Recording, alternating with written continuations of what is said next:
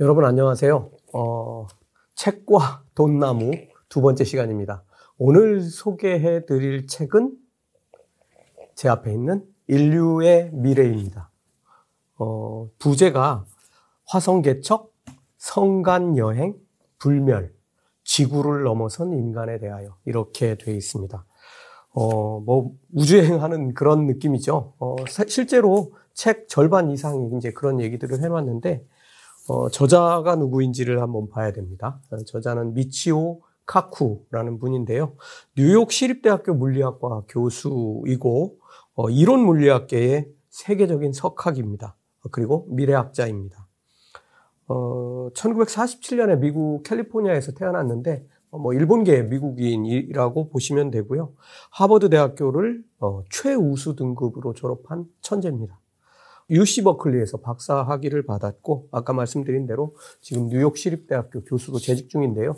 여기에 담겨 있는 내용들은 어, 상당 부분은 과거에 관한 얘기들을 담았고 나머지는 미래의 인류가 어떤 모습으로 살아가게 될지를 담아놨습니다.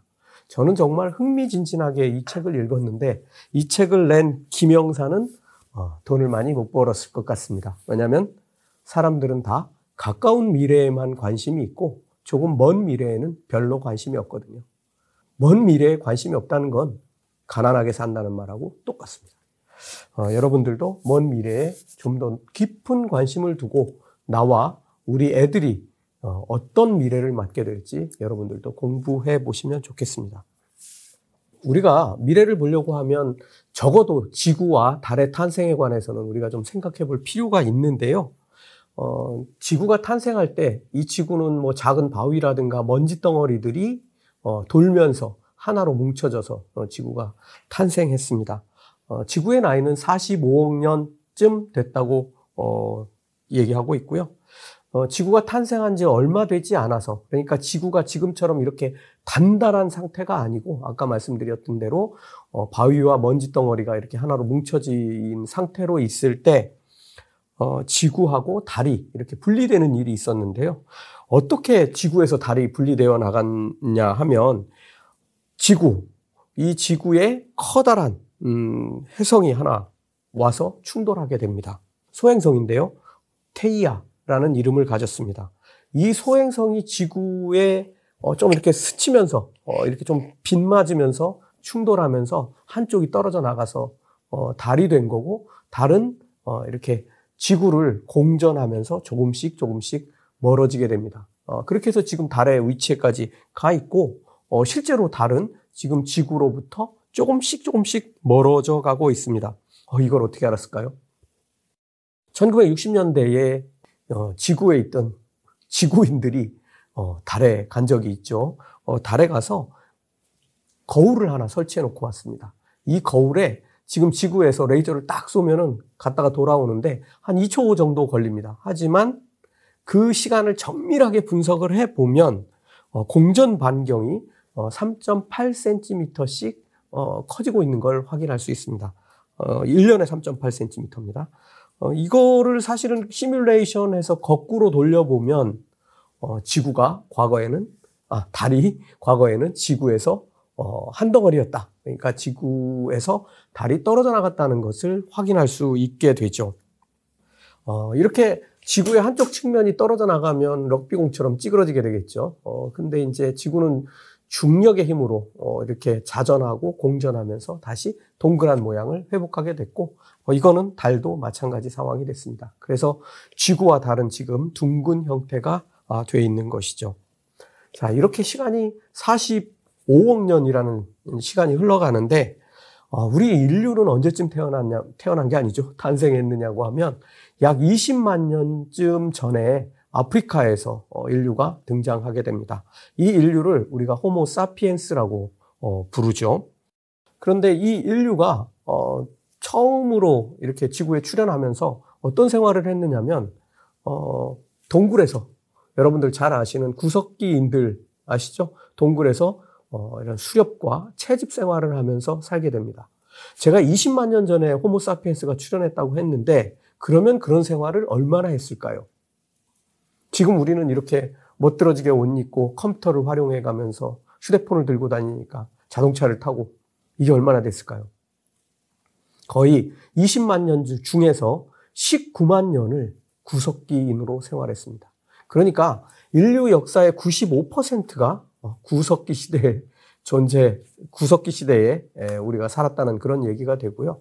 그러니까 19만 년을 거의 문명이 발전하지 못한 채로 우리가 살아왔다는 얘기가 됩니다. 왜 그랬을까요? 그 이유가 뭘까요?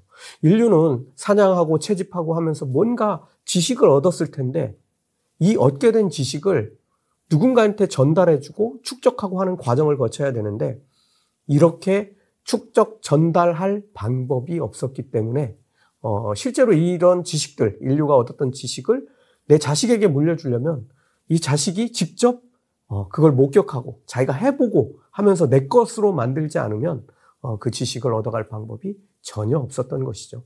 그러니까 지식은 축적되지도 못했고 전달되다가도 자꾸 끊어지게 됩니다. 아버지가 아들을 데리고 나가서 사냥하는 법을 가르치다가 아들이 동물들에게 사냥을 당하거나 아버지가 동물들에게 사냥을 당하거나 둘 다 사냥당하는 이런 일들이 비일비재했죠.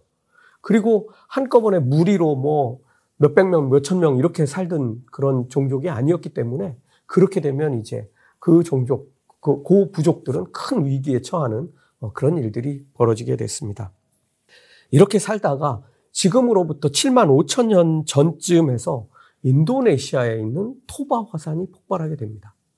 어, 여러분들 뭐 지금 일본에서는 후지산 폭발, 뭐 그다음에 우리나라는 백두산 폭발, 뭐 이런 거를 지금 크게 염려하고 있고 만약에 저 화산들이 폭발할 경우에 생길 수 있는 그런 여러 가지 문제에 대해서 지금 연구가 한참 진행 중인데요.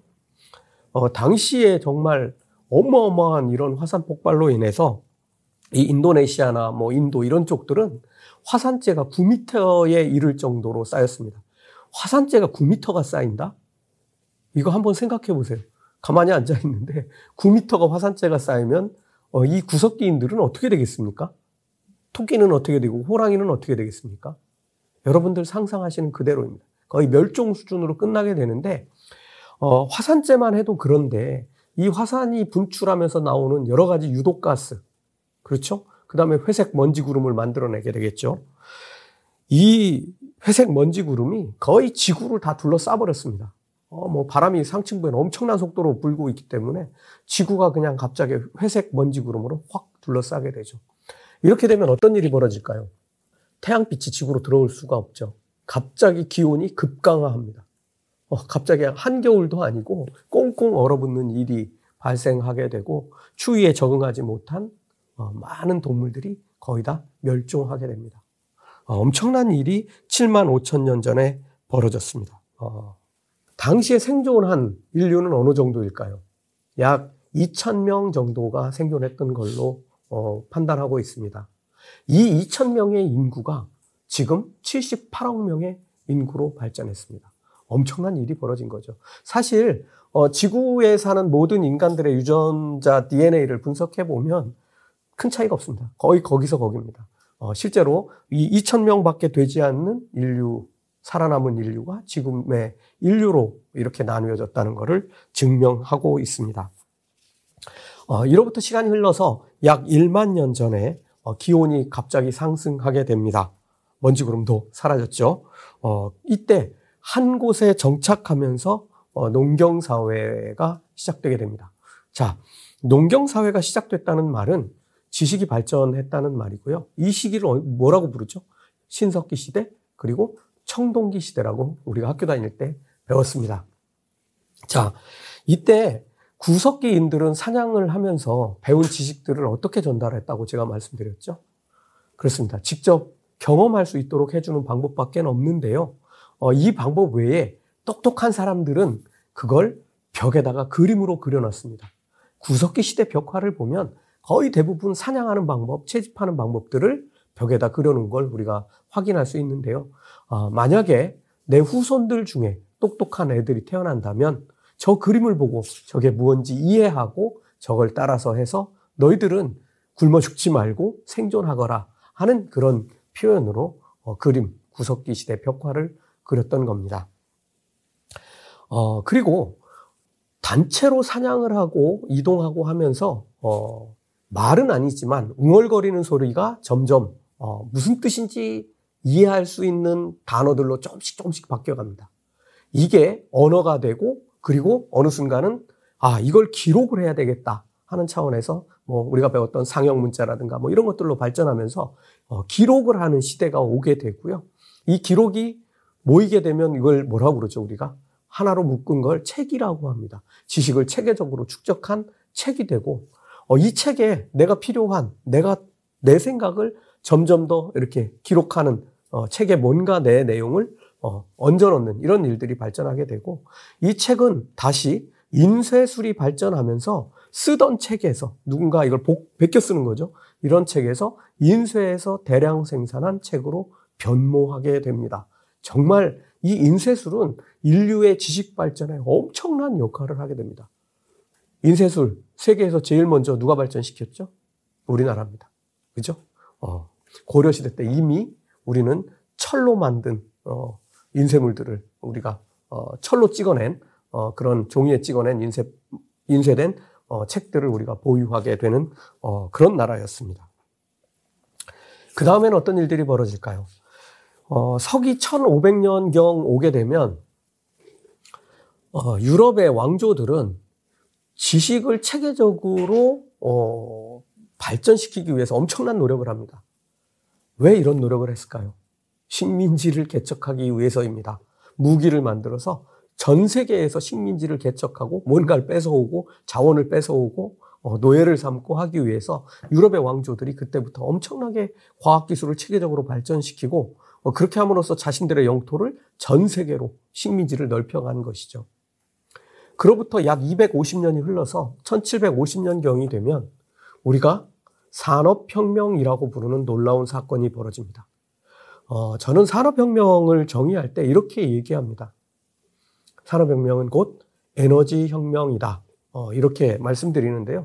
에너지혁명? 어, 이게 무슨 소리지? 산업혁명 이전에는 우리가 어, 에너지라고 해봐야 땔감을 떼서 어, 이렇게 온도를 올리는 뭐 이런 정도로만 썼습니다. 그리고 우리가 에너지는 곧 힘이잖아요. 어, 이 힘을 쓸 곳에 무엇을 썼냐면 인력, 사람의 힘이죠. 인력과 충력, 동물의 힘이죠. 가축의 힘. 이 두 가지를 주로 썼습니다. 그죠? 쟁기를 끌며 밭을 가는 소, 이동수단으로 활용하는 말, 뭐 이런 걸 활용을 했고요. 대부분은 사람 힘으로 다 했죠.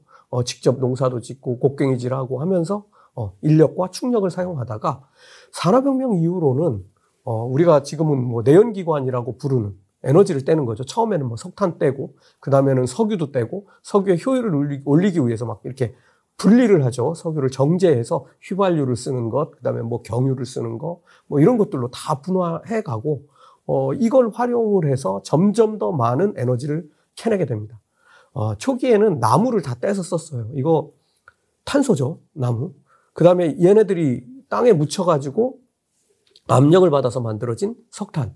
이거 뭐 똑같은 거죠. 탄소 에너지죠. 얘가 더 압력을 받아서 액화된 것. 원유죠. 어, 역시 똑같이 탄소 에너지죠. 이렇게 탄소를 중심으로 한 에너지를 급진적으로 활용해 나가게 됩니다. 이러면서 어, 내연기관이라는 걸 활용을 해서 좀 더 깊이 땅 속에 있는 것들. 옛날엔 물이 막 차올라서 석탄 캐고 싶어도 못 캤는데 이거를 우리가 모터로 품어내죠. 그리고 더 깊이 들어가서 석탄을 더 많이 캐고 이렇게 하면서 탄소 에너지의 활용이 비약적으로 발전하게 됩니다. 그러다가 1880년대에 놀라운 일이 벌어지게 됩니다. 그때 등장하는 두 사람이 있는데요. 한 사람의 이름은 에디슨이고 다른 한 사람의 이름은 니콜라 테슬라입니다. 어, 에디슨은 직류의 아버지, 그리고 테슬라는 교류의 아버지죠. 이 에디슨과 테슬라는 서로 협력하고 경쟁하면서 어, 이 전, 전류의 전기의 활용에 기여 발전에 기여하게 되는데요. 어, 결국은 테슬라의 교류가 지금 우리가 활용하는 모든 전류에 활용되게 됩니다. 단 건전지 같은 경우는 아직도 직류를 활용하고 있고 어, 직류는 먼 곳으로 전송할 때 에너지 낭비가 적습니다. 그래서 지금 직류의 활용에 대해서도 깊이 있는 연구가 어, 지금 진행되고 있는 그런 상황입니다. 이렇게 전기를 활용한다는 건 뭐냐면 결국은 내연기관이 뭐예요? 전기와 같은 이런 에너지를 활용할 수 있는 힘을 만들어내는 거죠. 이렇게 만들어진 힘을 우리가 직접 활용하는 방식에서 간접 활용하는 방식으로 바꿀 수 있다는 얘기가 됩니다. 자, 지금 제가 쓰고 있는 이 컴퓨터의 전기들, 이거 제가 만든 거 아니에요. 그죠? 저거 누가 만들었나요? 네, 발전소에서 만들었습니다. 에너지, 그러니까 발전소에서 석탄을 뗐건, 원자력 발전을 했건, 뭐, 음, 뭐, 다른, 어, 천연가스를 활용한 발전을 했건, 뭐, 태양광을 활용으로 해가지고, 뭐, 발전을 했건, 어쨌든, 발전소라는 곳에서 에너지를 한꺼번에 대량으로 생산을 해서, 그거를 전선을 통해서, 어, 지금 제 사무실까지 이렇게 보내준 거죠. 그래서 이거는 언제든지 다시 다른 걸로 바꿀 수 있습니다. 컴퓨터에 꽂으면 컴퓨터를 움직일 수 있게 구동해주고, 카메라에 꽂으면 뭐 카메라를 구동시켜주고, 나는 추워서 따뜻하게 하고 싶어. 그러면 전기장판에 꽂으면 됩니다. 그죠? 어, 이렇게 지금 활용하는 방식으로 바꾸었습니다.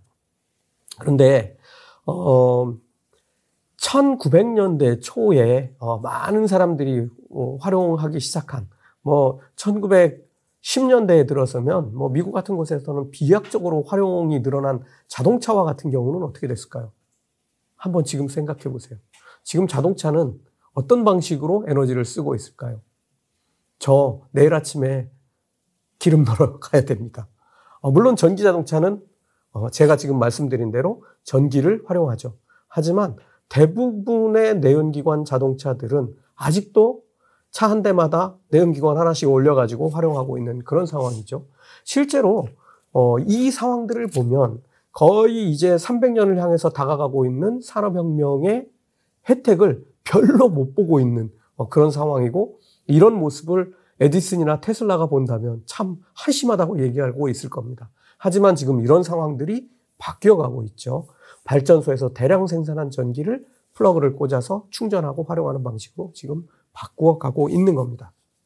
자, 이렇게 시간이 흘러서 1940년대에 들어오게 됩니다. 1940년대 무슨 일이 벌어지고 있었는지 여러분들 역사 시간에 많이 배우셨을 겁니다. 무슨 일이 벌어지고 있었죠? 2차 세계대전입니다. 어, 1945년에 우리는 해방되었고 2차 세계대전도 끝나게 됩니다. 이때 결정적으로 기여한 어, 물건이 하나 있습니다. 어, 얘 이름은 암호 해독기인데요. 뭐 하는데 암호를 해독할까요? 어, 독일군들이 정말 기가 막힌 암호를 만들어서 어, 이 연합군에 대항해서 어, 전쟁을 하고 있었죠. 그래서 저 독일군의 암호를 빼내는 건 되는데 이게 해독이 안 되는 거예요. 이걸 해독하기 위해서 어, 엄청난 노력을 했는데 당시에 앨런 튜링이라는 사람이 어, 컴퓨터 그 당시에 이름은 컴퓨터가 아니었습니다. 애니그마 뭐 이렇게 불렀는데요. 어, 이런 그 해독기를 만들어서 어, 독일군의 암호를 해독합니다. 이러면 뭐 전쟁에서 이긴 거나 다름없죠. 어느 날 어디에 어떤 배가 어디를 폭격하고 비행기가 어디를 지나가고 다 알죠. 그렇게 해서 2차 세계대전이 끝나게 됩니다. 아, 이 암호 해독기가 아니었으면 우리는 아마 좀 더긴 어, 시간 동안 전쟁의 폐허 속에 살아야 됐을지도 모릅니다. 어, 그리고 시간이 더 흘러서 1960년대가 됩니다. 암호 해독기는 점점 발전해서 컴퓨터로 변했고 1960년대에 오면 이 컴퓨터와 컴퓨터를 선으로 연결해서 어, 저 컴퓨터 속에 뭐가 들었는지 이런 걸 알 수 있게 됩니다. 우리가 이걸 뭐라고 부르죠? 이 이름을 우리가 제대로 알게 된 건 거의 1990년대 말쯤 됩니다. 이 친구의 이름은 인터넷입니다. 자, 1960년대에 인터넷은 이미 등장을 했고 또 한 가지 어, 지난번에 그 우리 그 인공지능 시간에 배웠죠. 이때 인공지능이 처음으로 프로그램으로서 어, 탄생하게 됩니다. 이렇게 해서 인공지능은 1960년대부터 계속 발전을 해서 지금에 이르게 됩니다. 이와 컴퓨터가 발전하지 않으면 프로그램이 아무리 발전해도 이게 연산을 못하니까 문제가 되죠. 이 두 가지는 같이 주고받아가면서 계속 발전해 오게 되고 2000년이 밝아오자 우리나라와 같은 경우도 집에 한 대씩 다 컴퓨터를 들여놓는 어, 그런 일들이 벌어지고 회사에 가면 누구나 컴퓨터 한 대씩 놓고 어, 활용하게 됩니다. 그러다가 2007년 미국에서 놀라운 일이 벌어집니다. 선이 없는 컴퓨터가 발명됩니다. 스티브 잡스가 만들어낸 아이폰이 등장합니다. 어, 이 아이폰의 등장은 우리가 무선으로 연결된 컴퓨터를 들고 다니는 그러니까 그동안은 인터넷이라는 지금도 선으로 연결된 걸 쓰죠. 하지만 우리 사무실 같은 경우는 유선으로 컴퓨터를 아무도 사용하지 않습니다. 어, 이 커다란 모니터를 가진 컴퓨터지만 전부 다 무선으로 연결돼 있고 우리가 들고 다니는 이 작은 스마트폰도 전부 무선으로 연결돼 있고 뭐 이걸로 동영상을 보든 뭘 하든 엄청난 속도로 지금 컴퓨터를 활용할 수 있게 됩니다. 여러분들 만약에 어, 스마트폰을 뺏으면 무슨 일이 벌어질까요? 저한테서 스마트폰을 뺏는다? 문제가 심각해집니다. 일단 차 몰고 어디 다니는데 문제가 생기죠. 내비게이션을 못 쓰게 되니까요. 제 전화번호는 저는 간신히 기억하는데 자기한테 전화를 잘 안 걸어보는 사람들은 자기 전화번호도 헷갈리는 사람도 나오고 어, 가끔 저는 어머니 전화번호가 갑자기 생각이 안 날 때가 있습니다. 어, 이런 상태까지 지금 이르러 있고요. 메모, 은행 거래, 주식 투자. 이것만 있나요? 여러분들 애플리케이션 하나씩 다 열어보세요. 카카오톡, 친구도 다 단절됩니다. 바보 되는 거죠. 어, 이런 상황에까지 지금 와 있는 게 어, 스마트폰이 발전한 지금의 상황입니다. 이게 없으면 우리 바보 되죠. 컴퓨터 하나씩 안 가고 슈퍼컴퓨터예요. 얘는 뭐 저 구글도 연결할 수 있고 다 할 수 있죠. 어, 이렇게 해서 쓰고 있는 이 스마트폰이 사라진다면 우리는 다시 원시 시대로 돌아간 듯한 기분에 휩싸이게 될 겁니다. 어, 이렇게 해서 어, 지금 현재에 이르렀는데요. 이 컴퓨터의 발전을 제가 말씀드렸는데 아까 제가 인류의 지식들이 전부 책으로 어, 기록이 되고 인쇄물, 인쇄술이 발전하면서 많은 사람에게 퍼져나가게 됐어요. 지금도 이 책들은 이렇게 종이에 인쇄돼서 어, 우리 손에 잡히게 되죠. 어, 그런데 이 책들도 전부 디지털화되고 여기에 있는 내용에 대해서 궁금하면 우리가 컴퓨터로 찾아보면 됩니다. 하지만 이게 더 손에 잡기 편하고 어, 눈에 잘 들어오고 얼른 집어서 볼 수 있는 지금까지는 이제 그런 세상입니다. 조금 더 지나면 내가 필요한 내용들을 모든 책에서 소싱을 해서 내가 볼 수 있게 되는 어, 그런 시기가 이미 와 있습니다. 어, 여러분들도 뭐 전자책을 활용한다든가 하는 것들이 얼마든지 가능한 세상이 됐죠. 이 책이 전부 어디로 들어가냐면 인간의 지식이 전부 컴퓨터에 들어갑니다. 옛날에 제가 1995년에 처음 회사에 입사했을 때는 어, 하는 일이 뭐였냐면 손으로 기한서를 씁니다. 열심히 쓰다가 틀리면 다시 처음부터 세 종이 꺼내서 써야 됩니다. 그 틀려서 벅벅 그은 거 쓸 수도 없고요. 이제 그 다음부터는 조금, 어, 풀어집니다. 그래서 이렇게 화이트로 지우고 그 위에 다시 글자를 쓰는 이런 식이었는데 컴퓨터가 등장하자마자 어떤 일이 벌어지느냐면 지난번 파일을 불러냅니다. 그래서 날짜 바꾸고 어, 그냥 쳐놓으면 끝나죠. 인간이 하는 일들의 효율이 엄청난 속도로 올라가는 겁니다. 그리고 지금은 남의 컴퓨터, 지구 반대편에 있는 사람들의 지식도 얼마든지 꺼내서 씁니다. 검색 하나만 누르면 내가 알고 싶은 지식들 다 나오죠. 너무 많아서 정신이 없을 정도예요. 이렇게 모든 지식이 다 컴퓨터로 들어가다 보니까 지식이 점점 한 덩어리가 됩니다. 어, 여러분들 그 어, 치과 같은 데 가면 3D 프린터로 뭐 치아 뭐 이런 것들 프린트도 하고요. 어, 그 다음에 뭐 인간 이제 뭐 뼈를 이식하거나 할 때 3D 어, 프린터로 합니다. 어, 참 희한한 일이죠. 근데 어떻게 의학에서 저런 기계를 만드는 저런 장치들을 활용하게 할 수 있었을까요? 이게 지식이 하나가 되기 때문이에요. 제가 그 어, 가끔 유튜브에서 한두 번 소개했던 회사가 있는데 어, 미국의 오가노보라는 회사가 있습니다. 이 회사는 3D 프린터로 인간의 장기를 프린트합니다. 어떻게 이게 가능할까요? 어, 환자를 어, 이렇게 3D로 스캔을 합니다. 예를 들어서 내가 신장이 망가졌다 그러면 환자의 그 내부에 있는 그 신장을 싹 3D 컴퓨터로 스캔을 해서 어, 이걸 그대로 시뮬레이션을 합니다. 그리고 환자의 체세포를 빼내서 어, 배양을 합니다. 양을 많이 만들어 가지고 어, 이거를 3D 프린터로 체세포로 어, 그다음에 뭐 이렇게 그 콩팥 모양을 만들면서 서서히 프린트하죠. 이렇게 프린트해서 어, 실제로 인간의 콩팥과 똑같은 콩팥을 만들어내게 됩니다. 어, 지금은 거의 이식할 수 있는 수준으로 발전해 가고 있고 2030년 정도가 되면 우리는 어, 인공장기, 우리가 만든 장기를 실제로 이식할 수 있는 어, 그런 상황에 이르게 됩니다. 자, 과거에는 수학, 뭐, 물리학, 뭐, 그 다음에 미술, 음악, 뭐 다 따로따로죠. 어, 모든 학문들이 다 따로따로였는데 지금은 점점 이제 한 덩어리가 돼서 음악에서도 컴퓨터를 활용하고 그렇죠? 어, 작곡도 컴퓨터로 합니다. 콩나물 대가리 그리던 시절은 이미 사라지고 없죠. 어, 이런 상황들이 지금 벌어지고 있다는 걸 이해하시고 어, 이렇게 하나로 뭉쳐진 지식은 우리가 저 위에서 조그만 눈덩어리가 굴러 내려오는 거하고 똑같습니다. 지식이 폭발적으로 늘어납니다. 우리가 눈사람 만들 때 눈 한번 굴려보세요. 나중에 정말 동그랗게 만드는 게 너무 힘들 정도로 빠른 속도로 어, 부피감이 커지죠. 이렇게 인간의 지식이 지금 발전해 가고 있습니다. 어, 지금 우리가 만들어낸, 인간이 만들어낸 모든 지식들은 어, 책에서 다시 컴퓨터로 다 들어가고 있고 이 지식은 지금 누구나 활용할 수 있는 지식이 됩니다. 여기서 궁금증 생기지 않으세요? 만약 내가 저 컴퓨터하고 연결이 돼서 우리는 지금 간접적으로 연결이 되잖아요.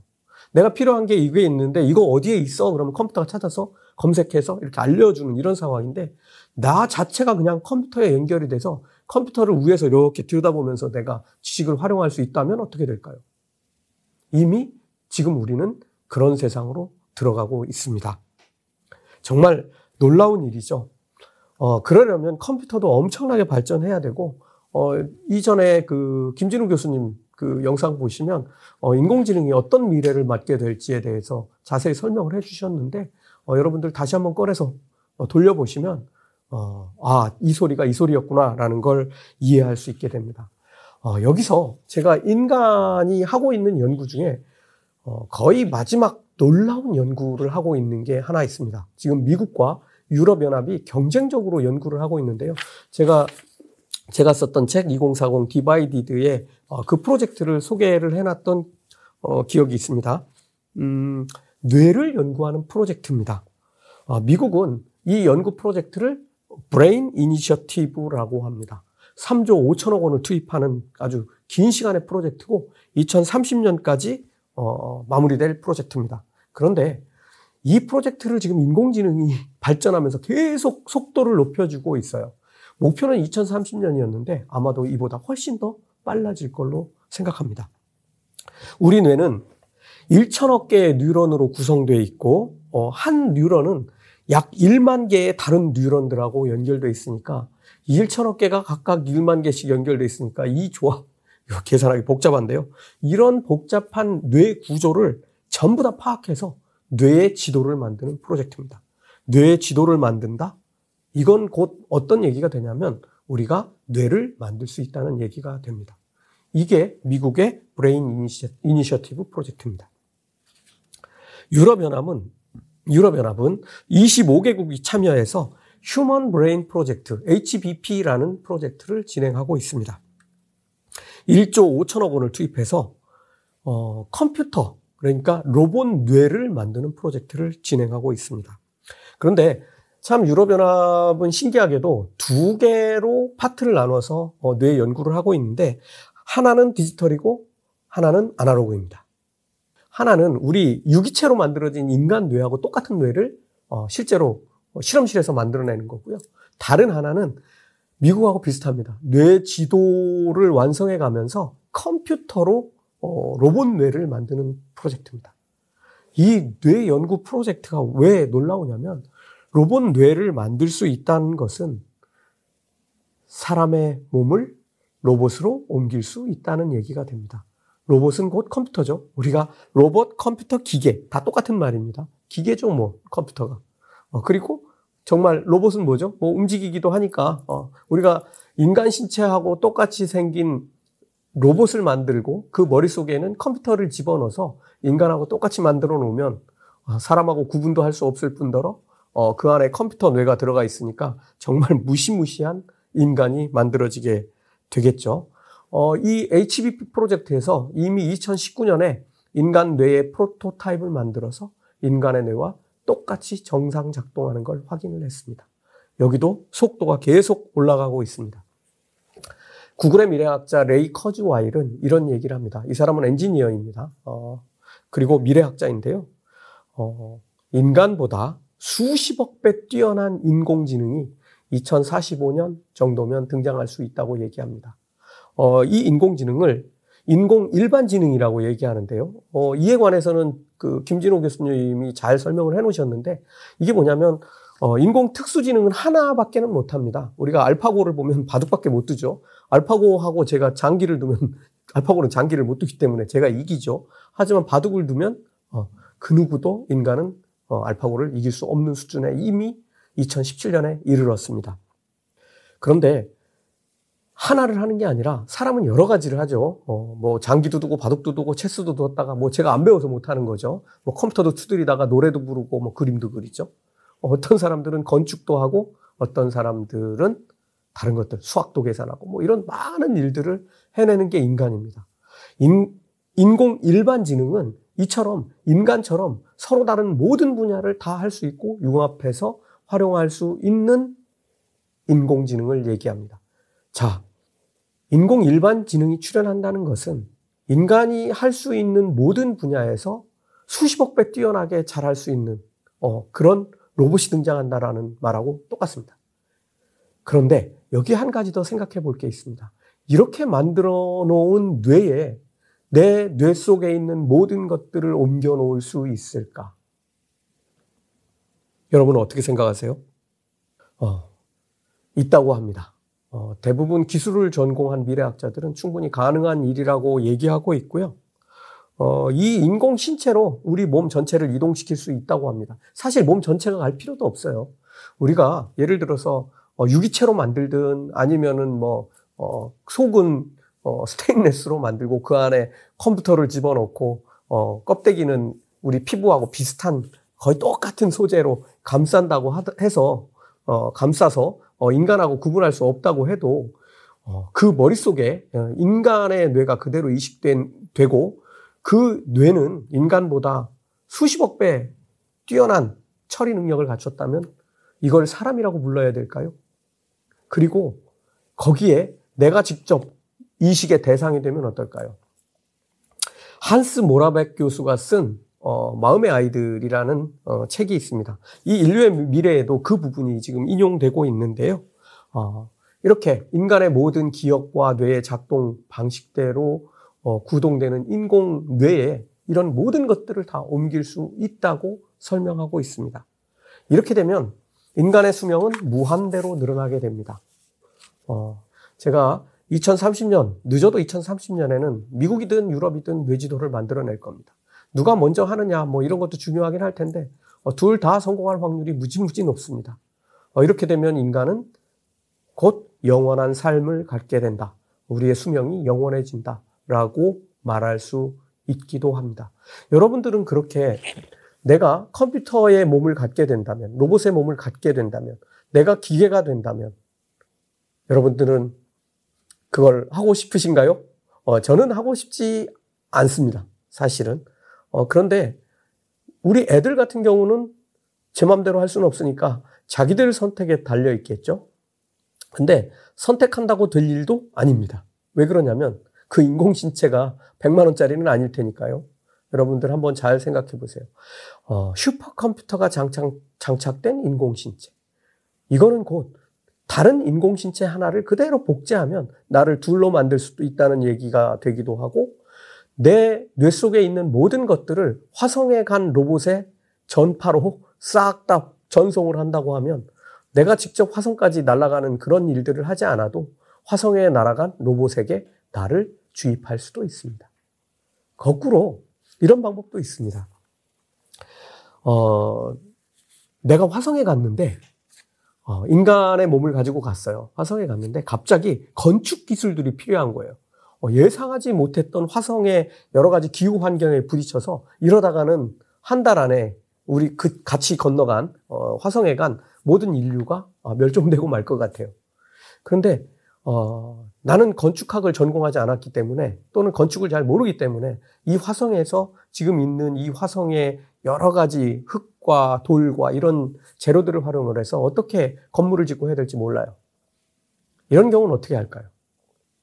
지구에서 지식을 전송해 주는데 어, 인간 뇌와 연결된 칩을 통해서 대량의 지식을 한꺼번에 쏘아줄 수도 있습니다. 갑자기 내가 건축학 박사가 되는 거예요. 순식간에. 어, 이런 일들도 얼마든지 가능한 세상이 지금 코앞에 와 있습니다. 연결된 초인류의 탄생이죠. 어, 이런 인류가 지금 코앞에 와 있고 우리 모두가 다 슈퍼컴퓨터가 될 수, 다는 아닙니다. 어, 할수 있는 사람들만, 어, 어, 뭐 돈도 있어야 될 것이고, 어, 이런 것들이 또 허락도 돼야 되겠죠. 어, 그런 세상이 지금 코앞에 와 있고, 레이커즈 와일은 2045년 정도면 그런 세상에 접근해 있을 거라고 얘기하고 있습니다. 자, 인류의 미래 후반부는 우리가 어, 우주로 나가는 방법에 대해 얘기하고 있습니다. 여러 가지 방법으로 지금 지구는 은하계에서도 한쪽 구탱이에 있는 아, 태양계 자체가 구탱이에 있죠. 그리고 그 안에서도 우리는 뭐 태양도 아니고 어, 작은 행성 하나에 불과하고 지금 인류는 여기서 20만 년을 생존해 왔고 죽을 뻔한 고비를 수도 없이 넘기면서 멸종하지 않고 살아남았고 인간이 키워온 지식들을 지금 한 덩어리로 만들어서 어, 과학이라는 이름으로 발전시키고 있고 우리의 죽음마저도 넘어설 준비가 거의 끝나가고 있습니다. 어, 여러분들 이게 바로 기술이 발전해갈 미래고 우리가 뭐 저는 용어가 정말 마음에 안 드는데 4차 산업혁명이라는 어, 그런 용어로 해석하고 있고 어, 이런 기술혁명에 의해서 어, 인류는 새로운 세대로 진화해 가고 있는 마지막 단계에 지금 와 있습니다. 그 이후의 이야기들을 담은 것이 절반 정도에 해당하는 어, 인류의 미래가 되겠습니다. 여러분들 사실 여기에 관해서는 기초 지식이 없으면 제가 말씀드려도 저게 무슨 소리야를 또 설명해야 되는 어, 이런 상태에 빠지기 때문에 오늘은 제가 어, 여러분들에게 과제로 나머지 절반을 남겨드리고 마치려고 합니다. 어, 여러분 지금도 베스트셀러인 과학 쪽의 책이 하나 있습니다. 칼 세이건이 쓴 코스모스라는 책입니다. 어, 이 책을 칼 세이건이 썼는데 아주 유명하죠. 이 칼 세이건이 한 얘기가 있습니다. 우리에게는 보험이 필요하다. 우리는 두 개의 행성에 적응하는 인간이 되어야 한다. 앞으로는 이렇게 해야만 인류가 생존해 나갈 수 있다는 이야기가 됩니다. 여러분들 오늘 제 책에 대한 서평 어떠셨어요? 어, 이 인류의 미래. 어, 제가 생각할 때 이런 책들은 별로 관심이 없습니다. 어, 제 책에도 별로 관심이 없는 것과 마찬가지입니다. 하지만 앞으로 미래를 상상하고 그 미래에 기술이 초점을 맞춰서 발전해 간다면 이런 책들은 반드시 한번 읽어보고 특히 젊으신 분들은 반드시 읽어보시면 그게 곧 여러분들의 미래가 됩니다. 그리고 그때를 위해서 여러분들 준비하시고 어, 공부하시면 어, 더 밝은 미래로 여러분들의 미래를 채울 수 있게 됩니다. 이상 마치겠습니다. 고맙습니다.